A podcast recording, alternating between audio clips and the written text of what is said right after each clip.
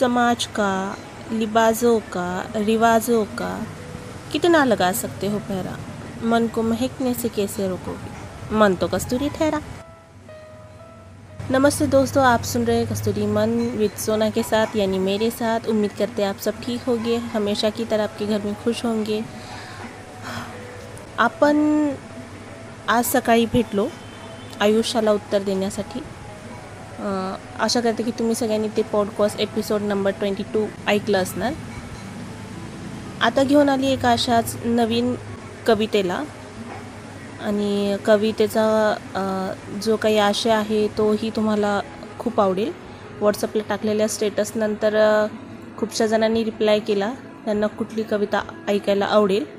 तर मी दोन्ही कवितेंवरती podcast record करायचं ठरवलं आणि पॉडकास्ट रेकॉर्ड करताना हे लक्षात आलं की सगळ्यांनाच त्या दोन्हीही कविता ऐकायच्या आहेत. म्हणून एक सकाळी पब्लिश केली आहे आणि एक आता करते दोन्हीही कविता भरभरून सगळ्यांना शेअर करा.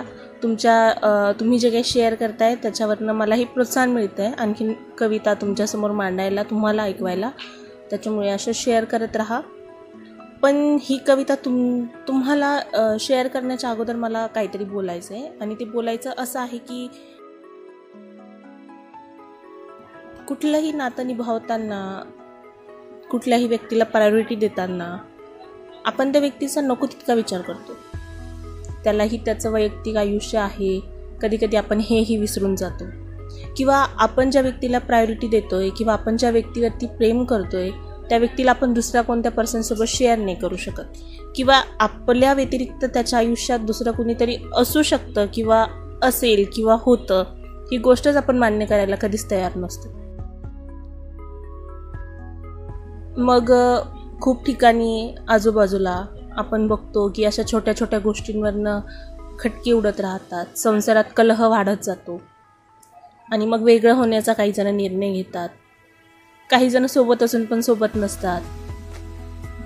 फक्त का आपल्या अगोदरच्या आयुष्यामध्ये जो आपल्यासोबत आज आहे याच्या व्यतिरिक्त दुसरं कोणी होतं हे एकमेव कारण असतं बऱ्याचदा.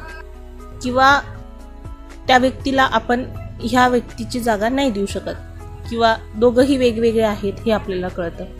हे सगळ्यांच्या आयुष्यात असतं.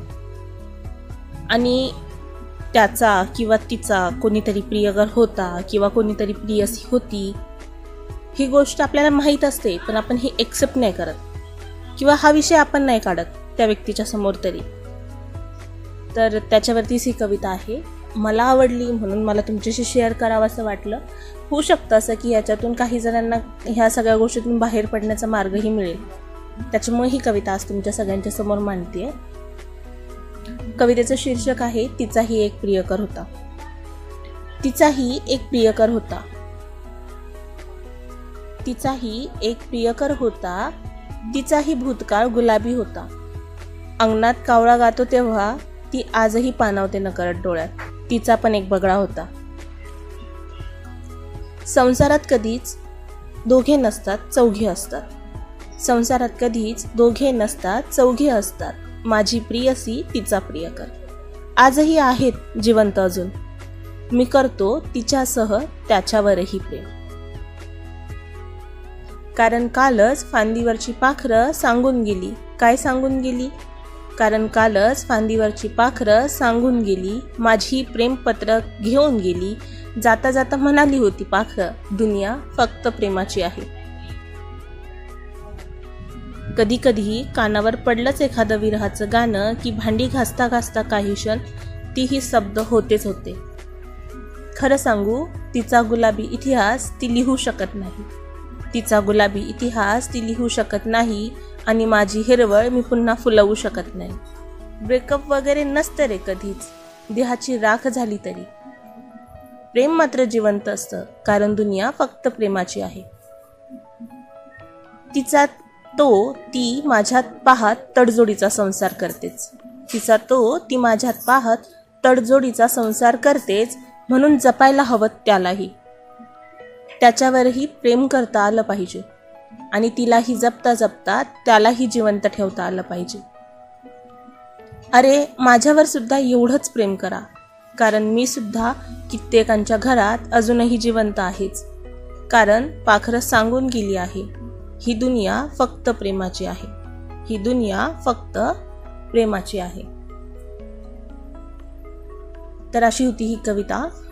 म्हणून नेहमी लक्षात ठेवा कुठल्याही संसारात कधीच दोघे नसतात चौघे असतात. हा या कवितेचा आशय. आवडला तर पुढे सगळ्यांना शेअर करा. खुश राहा हॅपी राहा आनंदी राहा. भेटूया लवकरच पुढच्या एपिसोडमध्ये